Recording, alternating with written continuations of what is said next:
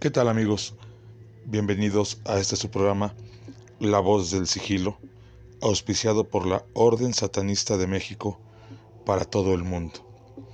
Y bueno, hoy tengo el agrado de presentarles a ustedes un tema que a mí en lo personal me, me gusta muchísimo y que de alguna manera hoy se me ocurrió compartirlo con ustedes así de, de imprevisto. Estamos trabajando en algunos temas, ya, ya de hecho compañeros de la Orden están trabajando en temas para estos programas, el programa Spotify, pero pues a, ahorita me nació conectarme y poder compartir esto con ustedes.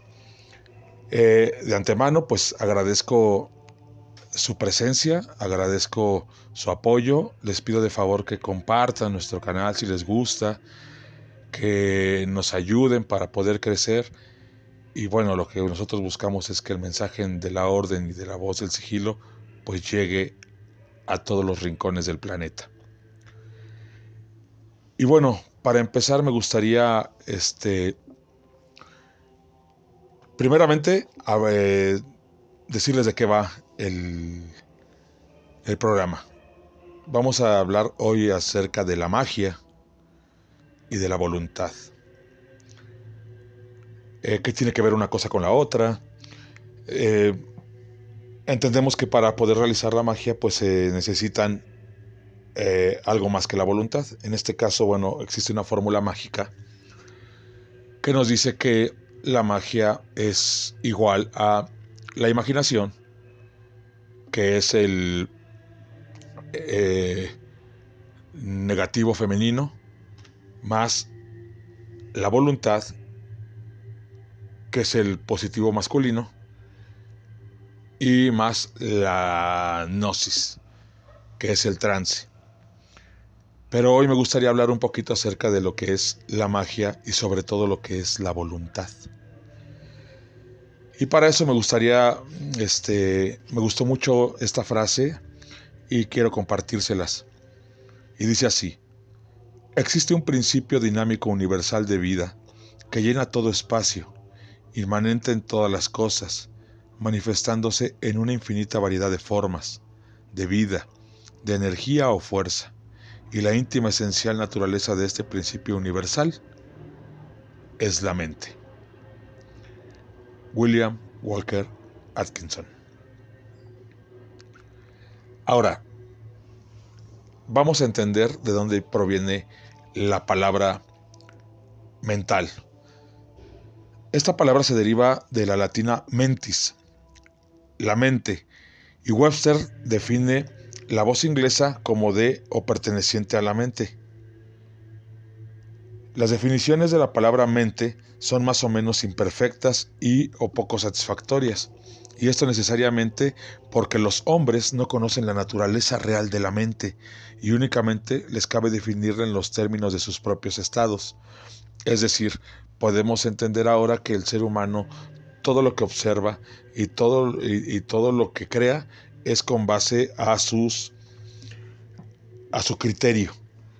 En este caso, un ejemplo clarísimo es el concepto de Dios. El hombre crea a sus dioses a imagen y semejanza. Y eso es porque no puede crearlos de otra forma. El ser humano no está capacitado para conocer un poder superior. Dios es incognoscible para nosotros. Y es por eso que al menos no afirmamos nosotros que exista un Dios como el Dios judío cristiano o los dioses que han sido creados por el hombre, pero tampoco lo negamos. Nosotros como orden, como filosofía de la orden. Y bueno, por mente entendemos simplemente aquello por lo cual percibimos, pensamos, sentimos y queremos. Así, mental podemos considerarlo como significativo de o perteneciente a aquello por lo cual pues percibimos, pensamos, sentimos y queremos. Ahora, la palabra magia deriva de la palabra persa mag, que significa sacerdote. Los sacerdotes persas eran taumaturgos o mágicos, siendo la última palabra derivada de la voz magos, nombre de la casta hereditaria de sacerdotes de la antigua Persia y Medea.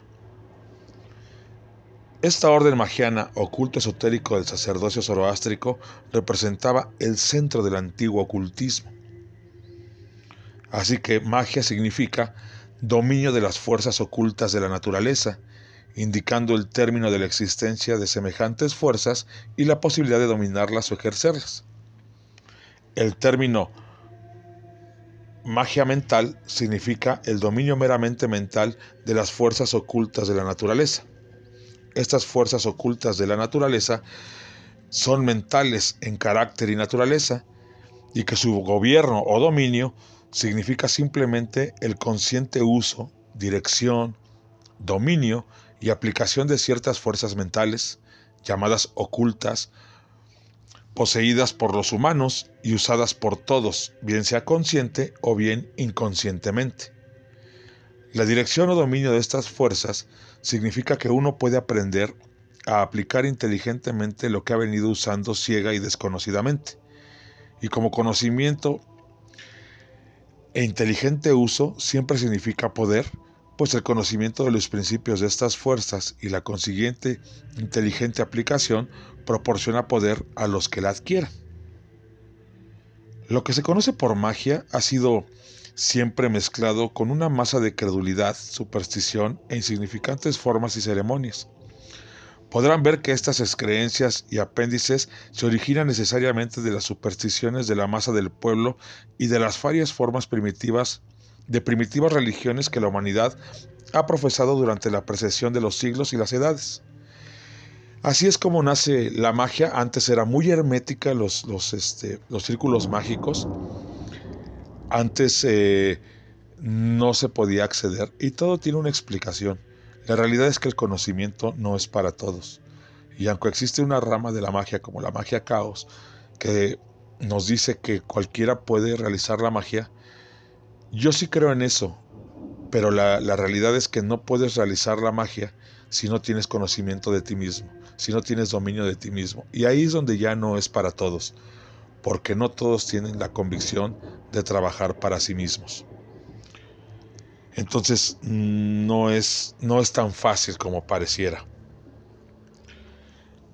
Ahora, entre los oscuros recuerdos de los antiguos misterios que se han llegado hasta nosotros, de la antigua India, Egipto, Persia, Caldea, Babilonia, Grecia y Roma, y los otros viejos centros de civilización y cultura, encontraremos siempre el fundamental principio de la existencia de alguna elevada fuerza relacionada con la mente humana, o más particularmente la voluntad, que estaba en el fondo de los misterios y la magia y los milagros. Detrás de todas las ceremonias, ritos y encantamientos se destacaba la idea esotérica de que la voluntad era la fuerza real. Y así es. Es precisamente que el autoconocimiento es muy importante dentro de las prácticas mágicas. De otra forma, no va a haber resultados. Y es por eso que también que a mí me causa un pequeño conflicto el hecho de que toda la gente que se acerca al satanismo, pues se acerca con la idea de pactar con el diablo, como si realmente una ceremonia de ese calibre fuera tan fácil de llevar. Y como si realmente Satanás estuviera eh, ávido de presentarse a toda la gente. Y que con solo decir Satanás ven a mí, se apareciera. Son ceremonias demasiado complejas, el manejo de energías es muy complejo, no cualquiera puede hacerlo. Y cualquier satanista que se diga mago, pues yo la verdad les recomendaría que tomaran sus reservas. Y que se dieran cuenta si realmente este, es un verdadero mago o no. ¿Y cómo? Pues con sus resultados. Ahora, ya hemos dicho que la voluntad es sumamente importante dentro de la magia. Pero, ¿qué es la voluntad? Es la actividad superior del psiquismo humano, orientada a la acción. Me encantan estos días. Perdón, pero el ambiente está verdaderamente mágico. Pero bueno, ¿qué es la voluntad? Actividad superior del psiquismo humano, orientada a la acción, entendida como capacidad de determinarse uno mismo, o sea, la libertad, teniendo en cuenta los fines que se representan. El concepto de, el concepto del término como facultad humana libre, en su uso filosófico, es de origen escolástico. Agustín de Hipona plantea, por razones de moral y teología, la cuestión del libre albedrío. En la escolástica, la voluntad es el apetito racional, el deseo sometido a la racionalidad o al entendimiento, y la capacidad de llevar a cabo decisiones libres, así como también el acto mismo de esta capacidad. La relación entre voluntad y entendimiento, o entre querer y conocer, no se explica de forma unánime entre los filósofos, sobre todo entre los escolásticos. Y de, y, y de estas discusiones surge el llamado voluntarismo. Para unos, los seguidores de Juan Duns Scoto, la libertad es la característica formal de la voluntad, mientras que para otros es un dictamen de la razón. Descartes, por ejemplo, la identifica con el libre albedrío, la relaciona con la posibilidad del error y la hace tanto más libre cuanto más sometida al entendimiento. La voluntad libre y no el entendimiento lleva al hombre al error. Otra manera de ver fue la de Spinoza. Spinoza la identifica simplemente con el entendimiento, de modo que las voliciones son maneras de pensar y por lo mismo no puede hablarse de voluntad libre, sino sometida a causas como lo están todas las cosas de la naturaleza. Ahora, Kant identifica la voluntad con la razón práctica, cuyo objetivo es el desarrollo, es el desarrollo de, la, de una voluntad buena, aquella que actúa solo por deber, dirigida por el imperativo categórico. ¿Qué quiere decir esto?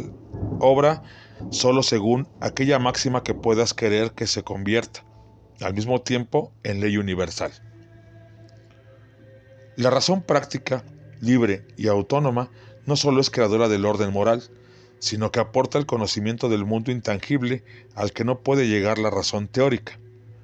El poder creador de la razón práctica, transformada en el yo trascendental, constituye el punto de partida del idealismo alemán.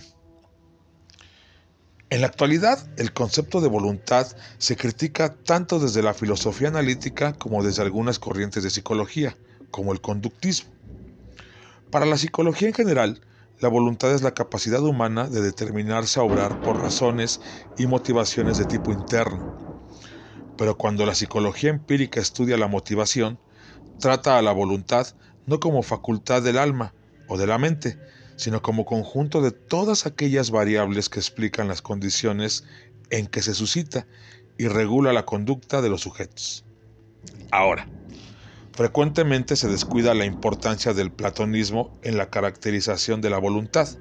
Sin embargo, paradójicamente, es en la tradición platónica donde aparece y se desarrolla la noción de la voluntad. Como es bien sabido, Platón y en general el platonismo subraya la importancia del conocimiento en sí. Proclo, un platónico, afirma: el principio de la filosofía y de la enseñanza de Platón es el conocimiento de sí. Ya lo habíamos mencionado, ¿recuerdan? Sócrates argumenta en favor de la independencia del alma respecto al cuerpo, rechazando, por ejemplo, la, te- la tesis de que el alma sea la armonía del cuerpo. El alma, dice, no es armonía, porque se opone y manda sobre las afecciones del cuerpo. De ahí que la filosofía sea una preparación para la muerte, en tanto es un entrenamiento para que el alma se acostumbre a vivir separada del cuerpo. Se trata de que el alma quede a solas consigo misma. En síntesis, Platón insiste en que la primera exigencia de la filosofía es que el alma, la mente, se conozca a sí misma. Aristóteles continúa con la indagación platónica mediante el análisis de lo espontáneo y voluntario, que define como aquello cu- cuyo principio está en uno mismo y que conoce las circunstancias concretas de la acción. Es decir, lo voluntario o espontáneo es un acto realizado sin coacción exterior y con conocimiento. Esta espontaneidad voluntaria, señala Aristóteles, se da tanto en el ser humano como en los demás animales. En cambio, son exclusivas de la acción humana tanto la deliberación racional como la elección consiguiente. Aristóteles matiza la sugerencia platónica, concretando el deseo de bien en los bienes aparentes y en la felicidad. Siguiendo la estela platónica, Aristóteles caracteriza la voluntad como deseo, y específicamente como deseo racional de los bienes. La elección es o inteligencia deseosa o deseo inteligente, y esta clase de principio es el hombre. Ahora pasemos a ver la buena voluntad desde el, la visión teológica, la buena voluntad de Dios. En la Biblia se usan términos para referirse al beneplácito, aprobación o buena voluntad de Dios. Eh, en Efesios, versículo uno, del cinco al nueve, se puede ver este tipo de afirmación. Dios establece con claridad lo que se requiere para agradarle y determina a quienes aceptará como sus eh, amigos que recibirán su buena voluntad. Ahora vayamos a ver lo que es la buena voluntad del hombre dentro de la Biblia. Estas mismas palabras se usan también con referencia a la aprobación de los hombres o a la buena voluntad de los hombres. El apóstol Pablo habló de algunos que predicaban a Cristo por buena voluntad. Lo podemos ver en Filipenses, versículo uno, quince. Hombres de buena voluntad. Cuando un ángel anunció el nacimiento de Jesús, no se apareció a los líderes religiosos judíos, sino a humildes pastores. Después de comunicarles el nacimiento del Mesías, una hueste angélica proclamó: Gloria en las alturas a Dios y sobre la tierra paz a los hombres de buena voluntad. Esto viene en Lucas dos, catorce. Ahora, esto no significaba que Dios fuera a expresar buena voluntad a los hombres en general, ni que su paz se extendiera a aquellos que le profesaran una relativa reverencia. Más bien, se refería a las personas que iban a agradarle por su fe genuina en él y que llegarían a ser seguidores de su Hijo Jesucristo. A mí me encantan todas las diferentes percepciones que tienen la filosofía, eh, la teología, y ahorita vamos a entrar más al cómo lo veía el ocultismo con el bien llamado bestia seiscientos sesenta y seis, Aleister Crowley y su telema. ¿Qué nos dice Crowley con el telema? El individualismo tiene como esencia la libertad de la persona, una libertad que cada individuo debe trabajar en alcanzar apoyándose en sus propios medios, posibilidades y conocimientos. Haz lo que sea tu voluntad, deberá ser toda la ley. La conocida máxima telémica parece rebosar individualismo y ciertamente invita a la persona a aplicarse con independencia en la consecución de sus intereses, libre de interferencias que provengan de otros individuos, grupos, ideas, energías o estructuras. Cada hombre y cada mujer es una estrella. Su principal enunciado es que cada ser humano es un elemento del cosmos, autodeterminado y supremo, coigual con todos los otros dioses. Desde esto, haz lo que sea tu voluntad, fluye lógicamente. Y a mí es donde me encanta Aleister Crowley. Y también podemos ver que, pues, gran parte de la ideología de Anton Sandor Lavey ya la profesaba Aleister Crowley. En este caso, esta ideología no es nueva dentro del ocultismo y satanismo. El hombre es el reino medio. El reino mayor es el firmamento, con cada estrella como unidad, y el reino menor es la molécula, con el electrón como unidad. Cada número es infinito, no hay diferencia. Este es un grande y sagrado misterio. A pesar de que cada estrella tiene su propio número, cada número es igual y supremo. Todo hombre y toda mujer es no solo parte de Dios, pero el Dios definitivo. El centro está en todas partes y la circunferencia en ningún sitio. La antigua definición de Dios tiene un nuevo significado para nosotros. Cada uno de nosotros es el único Dios. Hermoso, sublime. En esta misma dirección, Crowley explica en su Liber dos el mensaje del maestro Therion. Thelema significa voluntad. La, la clave en este mensaje es esta palabra, voluntad. El primer significado obvio de esta ley está confirmado por su antítesis. La palabra del pecado es restricción. Nuevamente, no tienes más derecho que hacer tu voluntad. Haz esto y nadie dirá no, pues la voluntad pura, inmitigada de propósito, es perfecta en todo sentido.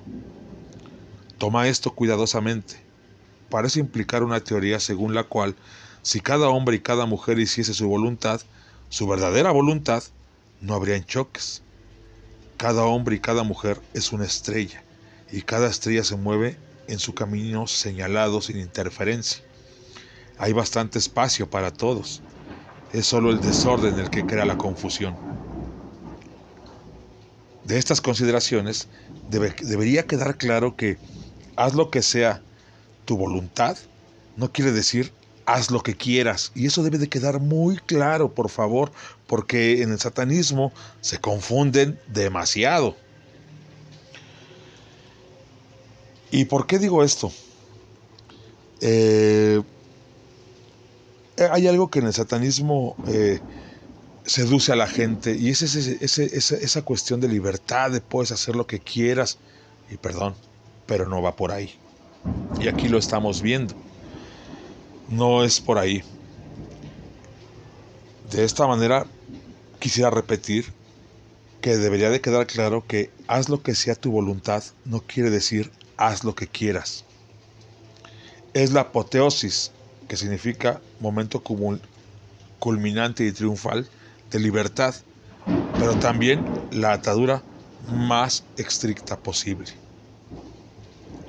Haz lo que sea tu voluntad y nada más, que nada te desvíe de esta austera y sagrada tarea. La libertad es absoluta para llegar a cabo, para llevar a cabo tu voluntad, pero busca hacer cualquier otra cosa e instantáneamente te verán surgir obstáculos. Todo acto que no está alineado definitivamente con tu órbita es errático, un estorbo. La voluntad no deben ser dos, sino una. Y aquí es algo que debemos de tener mucho cuidado, porque si algo nos dice la física es que ante la creación de una fuerza habrá otra que se le oponga, y eso es totalmente comprobado. Entonces, eh, de que van a surgir obstáculos, van a surgir. La idea es poder trabajar en ello. Vemos entonces que el concepto de individualismo desde la óptica telémica declara el origen divino de la persona, eh, individual y totalmente independiente, mas no por eso aislada de sus congéneres, a los que se halla unida por los lazos de la más pura fraternidad y con los cuales comparte el espacio a lo largo del cual desarrolla su órbita.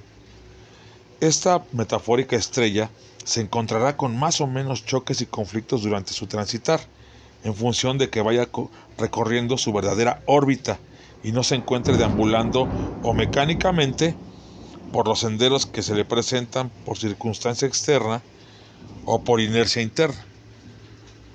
Por lo tanto, la primera tarea del individuo consistiría en intentar llegar a conocerse a sí mismo lo mejor posible, para lo cual Crowley receta la entrega en cuerpo, mente y alma a la magia.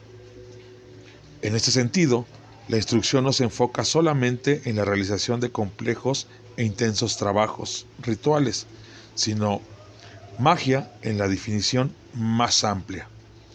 Realizar cambios de acuerdo a la voluntad, abarcando la magia de sentarse a escribir, de cocinar un delicioso plato, o la magia de inhalar y exhalar, la magia de vivir la vida de forma consciente.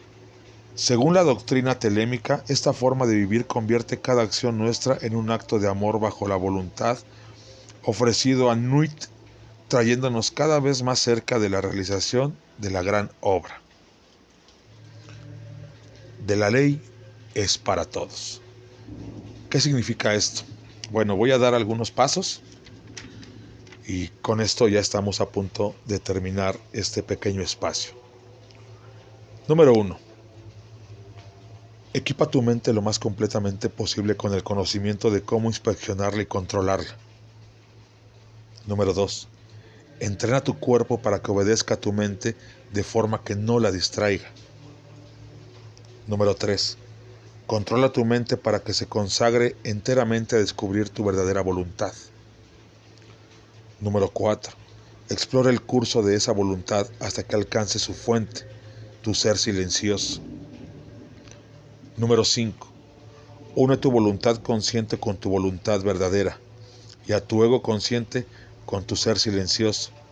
Debes ser totalmente inmisericorde al descartar cualquier átomo de conciencia que sea hostil o neutral. Número seis. Permite que esto trabaje desde dentro, pero no prestes atención a tu entorno. No sea que hagas diferenciación entre una causa y otra. Sea lo que sea, deberá hacerse uno contigo mediante el amor. Y por último, pues hay que entender que de dónde proviene todo esto, ¿no? Tan maravilloso que a mí lo personal me apasiona bastante y me fascina. Los antiguos misterios de Egipto, Grecia, etcétera, eran sistemas de formas y ceremonias donde estaba oculto el uso de magia mental. El enfermo era conducido a los templos y sanaba. La mente del populacho estaba llena de lo, con los pensamientos de victoria impresos sobre ellos por la voluntad y las sutiles sugestiones de los sacerdotes. El éxito, la dicha y la salud son meramente altas formas de la misma fuerza que es usada por el ignorante y repulsivo sal. salvaje en sus ritos de vudú, de hechicería y similares. Pues ello es cierto, la magia es semejante a toda otra gran fuerza natural. Está sobre el bien y el mal, no es ni buena ni mala, pero puede ser usada en uno u otro sentido. Damas y caballeros, con esto doy por terminado este pequeño espacio que pues, salió de manera repentina. Me nació hacerlo hoy sin ninguna planeación. Espero que les haya gustado. Yo soy Amdusias, fundador de la Orden Satanista de México, conductor de La Voz del Sigilo. Gracias por acompañarme y nos vemos en la siguiente ocasión. Hail.